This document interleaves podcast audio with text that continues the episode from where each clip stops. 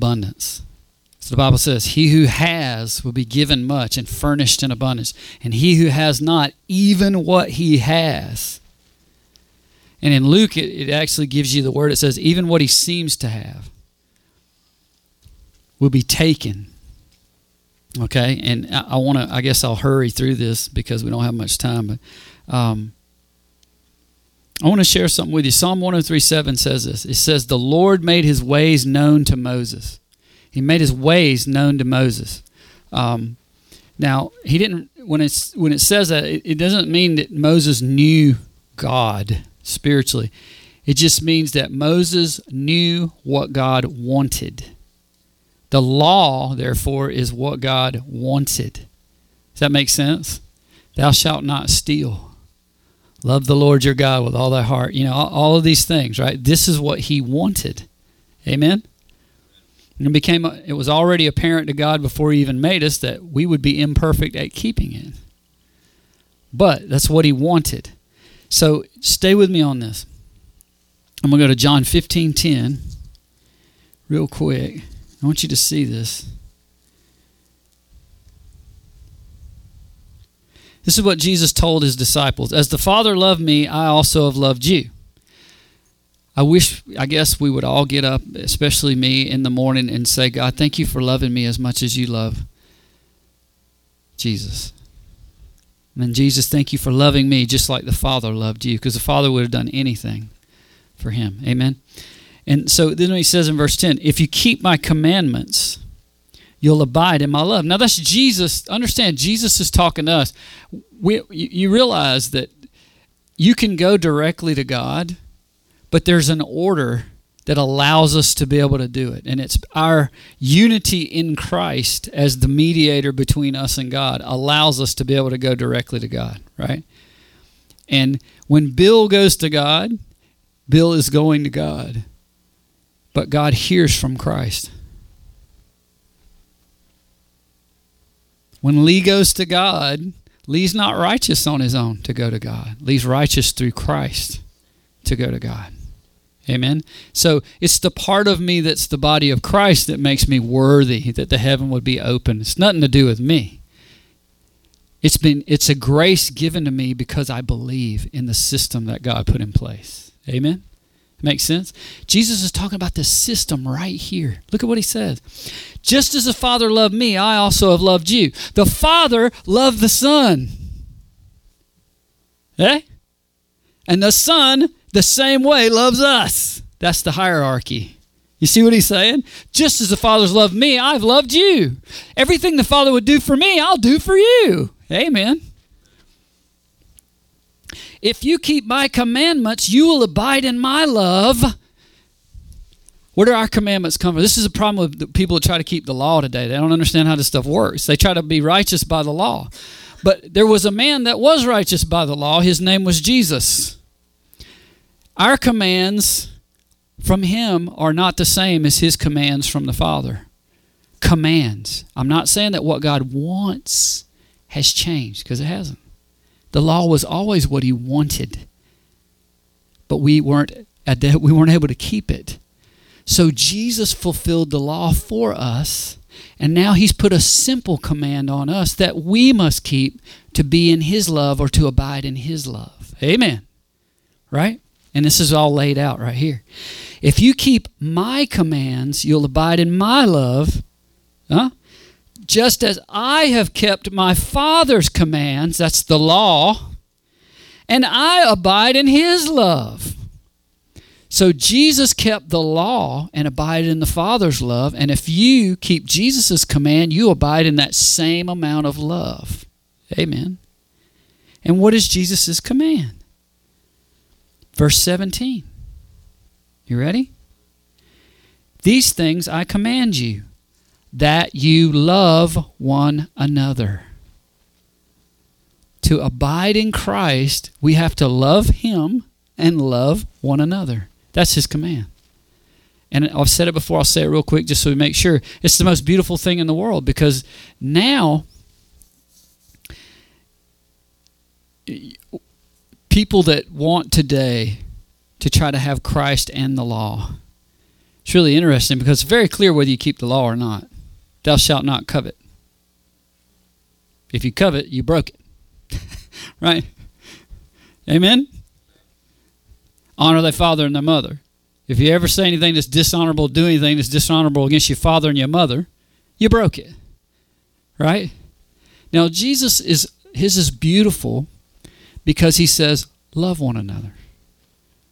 Now, how do you know if you've loved or not? How are you perfect in love? You really don't. You really don't. It's the heart attempt to love that he looks at. It's not that you carry it through in the flesh. The law was saying you have to carry it through. See, they're both the same thing. You won't covet if you love somebody. You won't covet what they have, right? But you're having to work it out in the flesh and be perfect in it. With Jesus, he's saying, let the heart be pure. You remember we talked about in 1 Corinthians where it says you have believed from the heart this gospel, the heart. And he, so he's looking at the heart, right? You may not be able to carry it through always 100%. So Jesus is not judging what you do, he's judging who you are. And the good news is he's re- remade you into who you are.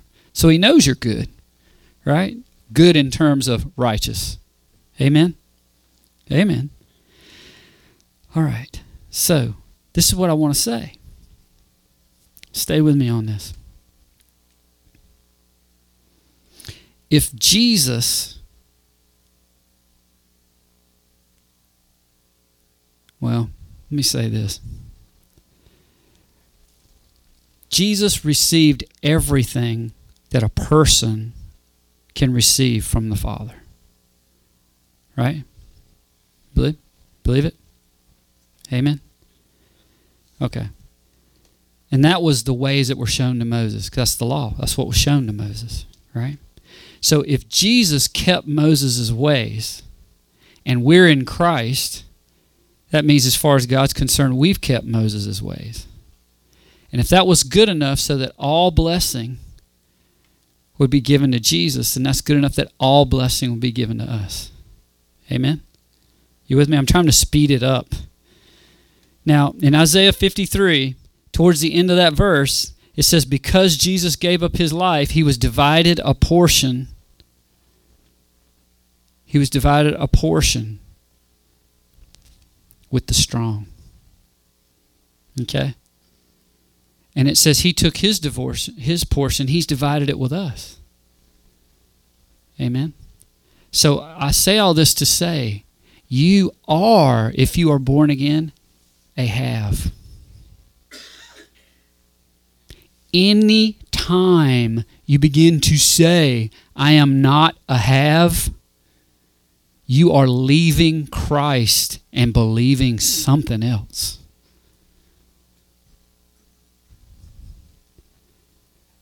Now, stay with me on this. How many of you have ever seen a recipe and thought it looked pretty good and went home and made it? Just raise your hand if you ever done that. Seen a recipe, thought it looked pretty good. Why'd you believe it? Sorry? Yeah. What I mean, but if you just saw the words on the page, what made you believe it? It's the power of words. It's the power of words. Your dog does not respond to words, folks. The written word means nothing to your dog. He walk by that piece of paper and think, huh, what's that? Keep right on going. They speak to each other, animals speak to each other, and it's mostly noises and intonations and things. Right? I'm mad. You could have figured that out whether you speak my language or not. Right? Words mean something to us. It's the power of words. The reason you went home is because you read that recipe. Let me suggest this to you. You read it, you saw what was in it. Because of the power of the words, your mind made a picture, and you knew that it would be good. You had reason to believe it would be good. Am I right? the power of word. Now, God has done everything on the earth through His word. How come you won't believe His recipes? It's such a shame and an embarrassing commentary for the church that He has said we are haves, and we continually say, I don't have, I don't have, I don't have. He's given you a recipe, and you don't think it's good. He's given us a recipe so many times we don't believe that what He's given us is good. We don't believe we have. You know? And because of the power of words, when we confess that we are a have not, we literally become a have not. Because what you speak, you shall have. Believe in it, right? Isn't that something? So think about this with me. Isaiah 53 1 says this. And it's really, I guess, a question. It's obvious. You don't really have to answer this question. You can almost look and see. But this is what it says Who has believed our report? The prophet's asking, and the Lord is saying, Who has believed our report? Do you know what the report of the Lord is?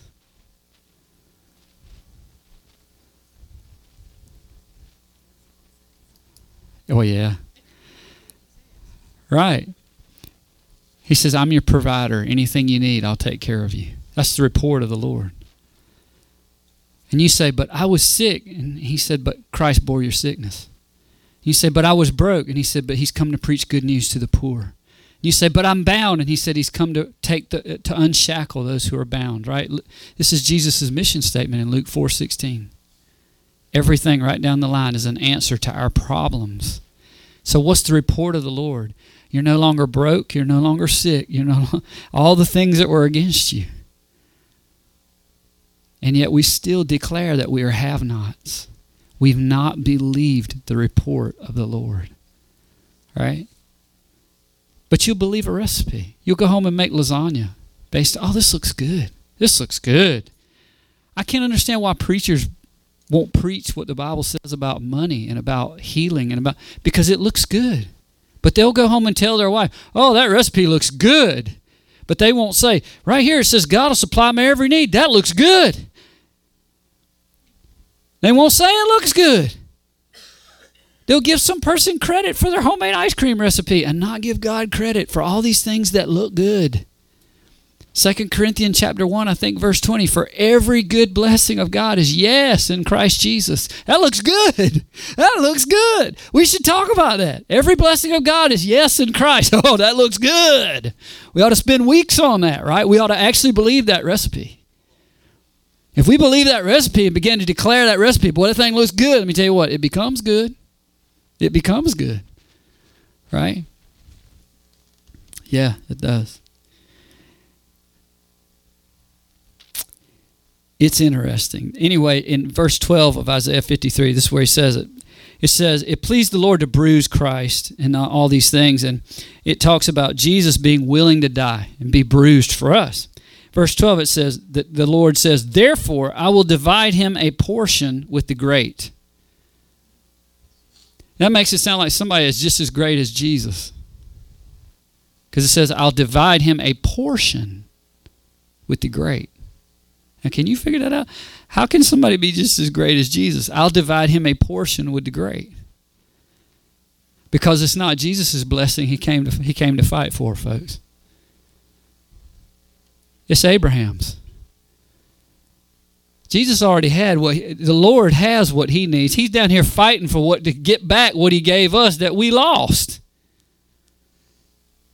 And it was first really covenanted through Abraham. So he's given a portion with Abraham. And what does Galatians say? That the blessing of Abraham might come on the Gentiles through Christ.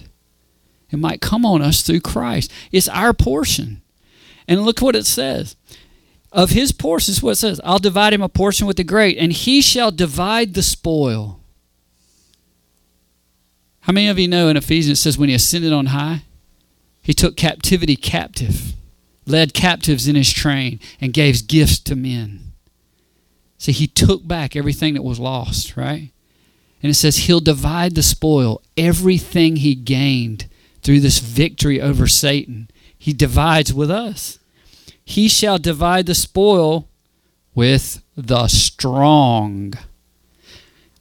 not the cowards. A strong is a have. A have not is not strong. God does not honor that. If you're not the strong and you can't read what it says and believe it's yours, you don't have it. Right? You don't have it. I always wondered, and I tell you this before, it shocked me when you'd read um, who will inherit the kingdom of God, and you're reading this fornicators and the, you know all this stuff, and you go down through there, the thieves and the drunkards and everything. You go down through there, and then it says the cowards. Now that one ought to shock a lot of people in churches today, because there's a lot of cowards sitting in churches that won't stand on the word of God. And it clearly says in Scripture the cowards will not inherit the kingdom of God. And it clearly says here that he divides the spoils with the strong not the cowards. Right? The cowards are the ones that want everything God has for them but don't want to stand up for anything for Him. We were talking about that a little earlier today, today, right? Amen. They're fooling themselves. They're getting everything they get through the world. They're getting everything they get through the world. It just looks good because they're mixed in with us. It all shakes down, though, in the end. It all shakes down in the end. You know? Amen? You with me?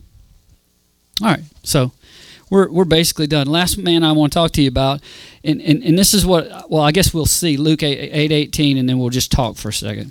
Luke 8 18. You guys know Luke? You will. Yeah, me too.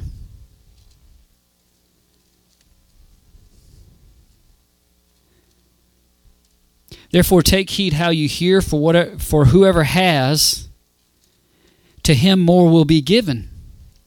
And whoever does not have, even what he seems to have, you see, there's some seems to haves out there in the church. Even what he seems to have will be taken from him. And a lot of times you, you go down the road of life 10 years with a group of Christians or 15 years, you begin to see some of the seems to have start having issues. Right? It's not necessarily the next day. Sometimes it's 20 years down the road. But the seems to have, the wheels start coming off. And this is what I want to explain to you.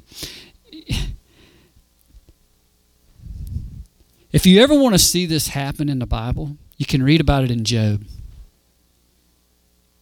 A lot of people don't understand Job. Job's real simple.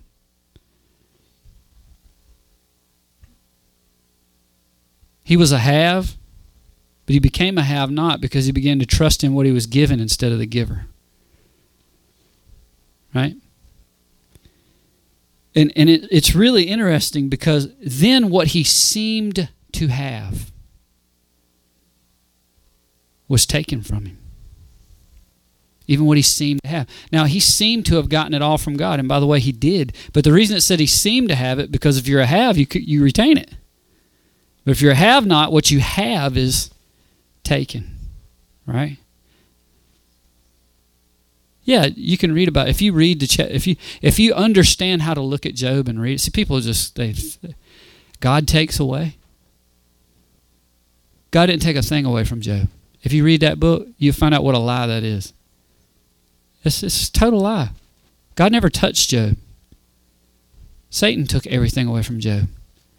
Job and his friends, they were mistaken they were mistaken. It's, it's shocking how many times theologians quote Job for their theology, and they miss the whole thing that Job was wrong in what he said. You're quoting him like he was right. He didn't understand. He repented at the end of the, the, book, chapter 42. He said, I was wrong. I spoke about things I did not understand. Then God restored him. And they quote Job in their scriptures, in their theology, like he's right. Job was wrong. That's one of those times. It amazes me, guys, how many theologians with all these degrees after their name quote the Bible without realizing whether the person that said it could have been right or wrong in what they were saying. You know, God gives us a record. He doesn't say everything spoken in the Bible is right. He just gives us a record of what was said so we can understand how people live their mistakes as well as their great things that they do, right? Amen? It's amazing It's amazing.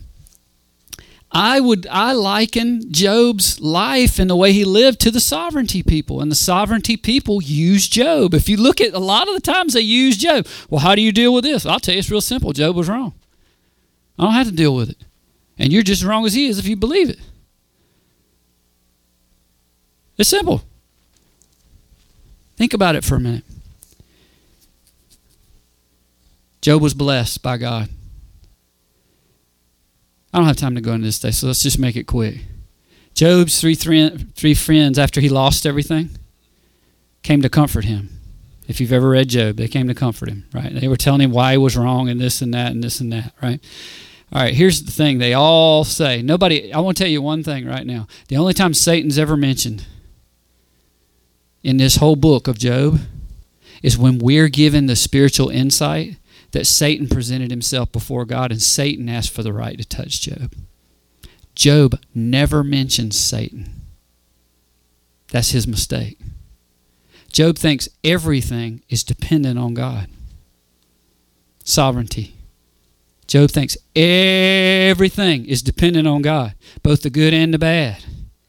That's a mistake. Because we know there's an adversary. If God going to take care of you, why does he tell you about the adversary? If it's totally on him, you'd be just like Job. When bad stuff happens, you say God's doing it. When good stuff happens, you say God's doing it, right? And that's what Job did every time. Job was so wrong, so wrong, so wrong, so many times. It's just funny when you read it. Uh, one time he said, "Oh, the arrows of the Lord are piercing me," and people have quoted that.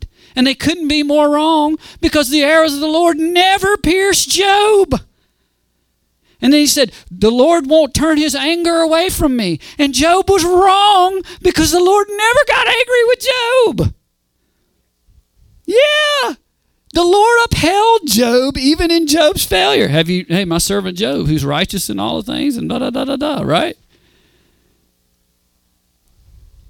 And Job was wrong in his quote that we quote in songs and we sing all the time. We sing this stuff and we say this stuff like have nots, like Job. The Lord giveth and the Lord taketh away. The Lord didn't take anything from Job. It's a lie. And we quote it in church. We use it to build theology. It's a lie. Look at the story. Satan came to tempt Job. Satan took from Job the Lord's taken away. The Lord ain't took nothing away. The Lord, the Lord looked at the devil and said, "You're righteous. You're you're you're you're without you. You're great." That's what the Lord basically said in a nutshell about Job. But the Lord had to let him touch him. No, that's what people miss it. The Lord had to let him touch Job. Now, what I mean is, how did the devil get to access Job?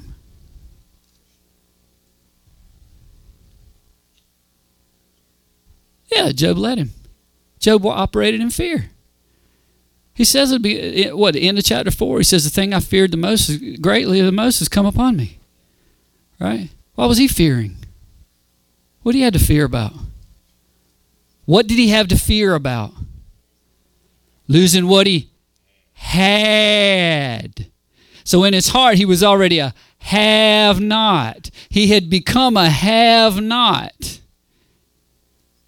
He was worried about the stuff. If you read chapter 29, Job tells you exactly what his heart was thinking. He loved his seat in the high places. He loved when he could sit down and the people would come talk to him and he could give them wisdom. He loved all the things God had given him, but he quit loving the one who gave them. He was looking for all his reward for his answers, and he had quit believing in the one that gave it to him to start with. Not totally believing, but I mean, he, his focus had become who he was. He even starts saying, I would prolong myself. I would live long in my nest. I would do this. I would do that. He goes on in the name all these things just going down through there because God had taken him up so high. He began to look at who he was as his reward and not the Lord as his reward. Right? So he became a have not. And what do we know about have nots? Even what they seem to have shall be taken from them. Because who could, amen, because the adversary comes to steal, kill, and destroy, not God. Job was wrong. He was just totally wrong about the whole thing. He did not understand. And you know he confesses that in chapter 42. He says he says I've spoken of things that were too great for me, things I didn't understand. Please forgive me. And at that moment, you know what it says? The Lord then accepted Job. You know what that word for accepted in Hebrew is? NASA. You ever heard of NASA? What are we trying to do? Lift up. NASA means to lift up, to carry, or to bear. At that moment, when Job confessed, he repented. He said, I've been saying all this. I've been giving all this wisdom. I've been believing something else. I've been sitting here stating my righteous case, and all the time I was focused on the things and not you, God. I had fear in my heart that I might lose the things you've given me, and I wasn't even worried that I might lose my relationship with you. Right? And it says at the moment he, he, he repented, the Lord lifted him up again. And what happened? First, he had 7,000 camels, I think it was, or whatever it was. The second time, what did he get? 14,000. Now, I'll lay down I can't prove this, but if we could all put $100 bills right there, I guarantee you one thing. If you had asked Job when he had 7,000 flocks and 7,000 this, that, and the other, he was so proud and happy about what God had done for him. If you just said, Job, God wants to double you, he'd have said, oh, ain't no way. You can't double this. I'm the most wealthy man in the East. And the Bible says he was. He was the wealthiest man in the East. Do you understand at that point? He said, I'm, I've arrived. I got it. I got it. And what he didn't teach his kids the law of the Lord. You know what it says about his kids? It says they, they partied and drank and ate, and he was worried they might have cursed God. So he would go after they got through partying, eating, and drinking at each other's house, he'd go and sacrifice animals to cover their sin. Why didn't he just look at his kids and say, Kids, you can't live like this. God blesses you now. You can't walk away from his blessing. You know? He was so scared he might lose something. He'd become a have not. Yeah. Amen. See, Satan was looking for that moment when Job opened up. He said, huh, I got you now. Do you know you have an adversary, and it's not always God doing bad stuff to you. Matter of fact, it's not God doing bad stuff to you. God has done things for your good. And when somebody comes to steal, kill, and destroy, it's the adversary. It's the adversary. But you can't act like he doesn't exist. You got to grab a hold of what God's given. You got to believe. You got to confess. You got to do. You got to have a relationship with him. I, I, feel sorry for Christians that don't know about the baptism of the Holy Ghost and don't know about going further with God. And they just trust that life's going to be good until I get to heaven. I'm going to tell you, life ain't going to be good because you just like Job. It may have been fine up till now, but one day he's going to turn his gaze on you. See, Job had lived all that time. His day never came. Satan never bothered him. He was in bliss. By the law, he had been good. He had honored the poor. He had gone to church. He had worked hard. He had done all the things that good people do. Right? And he thought that what he had was insulated because he had been good. But all the thing was, his day just hadn't come yet. And when it came, he was exposed. Right? Don't, but you don't have to be. You don't have to be. You don't have to be. Matter of fact, that's why, why it's given to us for this, right? So we would know. Some things Job said. The arrows of the Almighty ha- have, are within me. The terror of God is arrayed against me, right? I mean, God will not withdraw his anger. And he, he tells God, Yet you would destroy me. And God hadn't done any of those things, wasn't doing any of those things. Amen. He wasn't doing any of them. Not a single one. I want you to know that the last thing Job says is this. This is what he says. When he became a have again. Because you want to be one. I want you to, this is what he said. I've uttered what I didn't understand, things that were too wonderful for me that I didn't know. In other words, I've been talking and I didn't know you. Right? And then he says this in verse 5, Job 42. I have heard of you by the hearing of the ear. That's where most Christians are.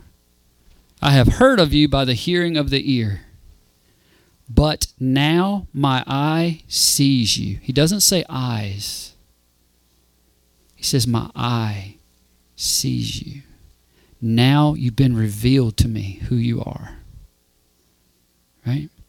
Therefore, I abhor myself and repent in dust and ashes. And God accepted him the whole book of Job, he's been stating his case, how he did what was right. He didn't leave the widow in her distress. He fed the needy. He did all these things, all the things he had heard that God wanted. But when he realized how deep, how beautiful, how powerful God is, he said, Oh, I'd only heard.